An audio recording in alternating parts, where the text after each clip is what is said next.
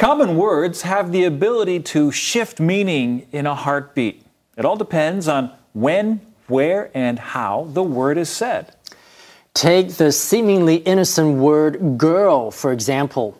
When close female friends use it to address one another, it's warm, inviting, and pleasant.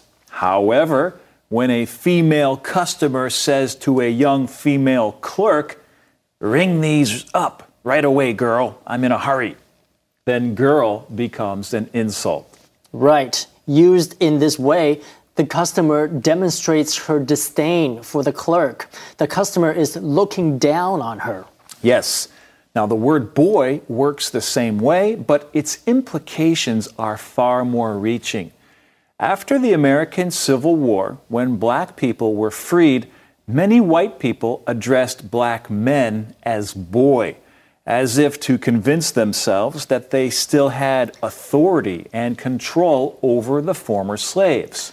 Of course, this was extremely offensive and demeaning. But in response, American black men did something interesting they began to respectfully greet each other with the more dignified title man.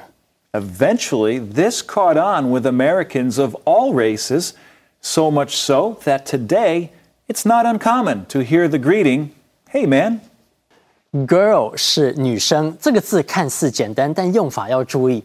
姐妹淘可以用 girl 称呼彼此，但一个男生如果称呼某一位已成年的女性为 girl 就很不礼貌。同样的，如果一个陌生人称呼一位已成年的女性为 girl，也是带有轻蔑的语气。 Boy 也是一样。美国南北战争虽然解放了黑奴，但战后很多白人还是用 boy。来称呼已成年的男性男人，为了显示白人的优越以及权威。那黑人对这件事有什么回应呢？他们开始用位阶更高的 man 来称呼彼此。渐渐的，美国的广大群众也开始采用 man 这个用词。现在，不论什么族群，都会听到人们用 Hey man 来打招呼。